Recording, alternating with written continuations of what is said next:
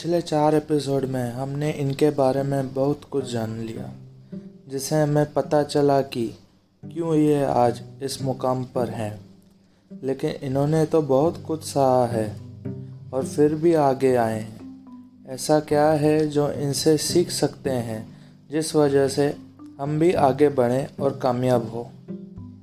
आइए हम चारों एपिसोड को एक एक करके उनमें से क्या सीखा जा सकता है, उस बारे में सुनेंगे। पहला एपिसोड इतिहास। इनके इतिहास से हमें यह सीख ले सकते हैं कि मुश्किलें बहुत आती है, चाहे वो अपनी ज़मीन बचाने से लेकर तो अपने घर के सदस्यों को, लेकिन अपने धर्म और अपनी पहचान को नहीं छोड़ना चाहिए। दूसरा एपिसोड, उन्नीस सौ सैंतालीस की कहानी। इस एपिसोड में से हम बहुत कुछ पॉजिटिव ले सकते हैं। पैसा नहीं होने से या कोई मदद नहीं मिलने से आदमी तरक्की नहीं कर सकता, ऐसा नहीं है।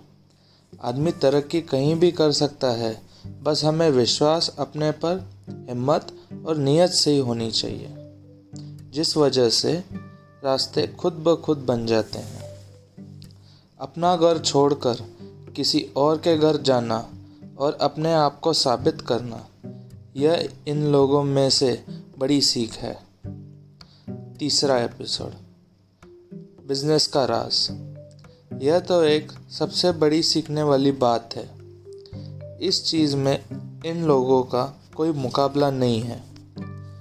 बिज़नेस के तौर तरकीबें, इनकी भाषा से लेकर सब छोटी बड़ी बातें सीखनी चाहिए। यह अगर कोई अच्छे से सीख ले तो उसे बिज़नेस में कामयाब होने से कोई नहीं रोक सकता।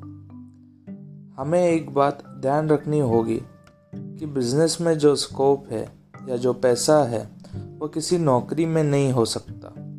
बेशक, नौकरी के अपने फ़ायदे हैं, नौकरी के अपने उसूल है, लेकिन बिज़नेस अपना होता है, यह ज़रूर सीखना चाहिए। चौथा एपिसोड कपड़े वाले भी सिंधी तो देश का उप प्रधानमंत्री भी सिंधी। इससे हमें यह सीख लेनी चाहिए कि सिर्फ़ बिज़नेस ही नहीं, हमें हर क्षेत्र में कामयाब हो सकते हैं। इनसे मल्टीपल क्वालिटी वाला गुण सीखना चाहिए।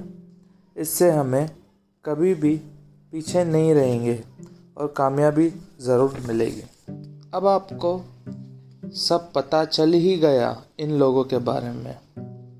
अब आपसे मैं गुजारिश करूँगा कि अगली बार आप जब भी इनकी दुकान पर जाओ या किसी सिंधी की दुकान पर जाओ तो उनको हल भाऊ ऐसा करके बुलाना। उस आखिर समझ ही जाएँगे कि यह हमारे बारे में जानते हैं। धन्यवाद। आपको मेरे सभी एपिसोड कैसे लगे, उनके बारे में ज़रूर मुझे बताइए।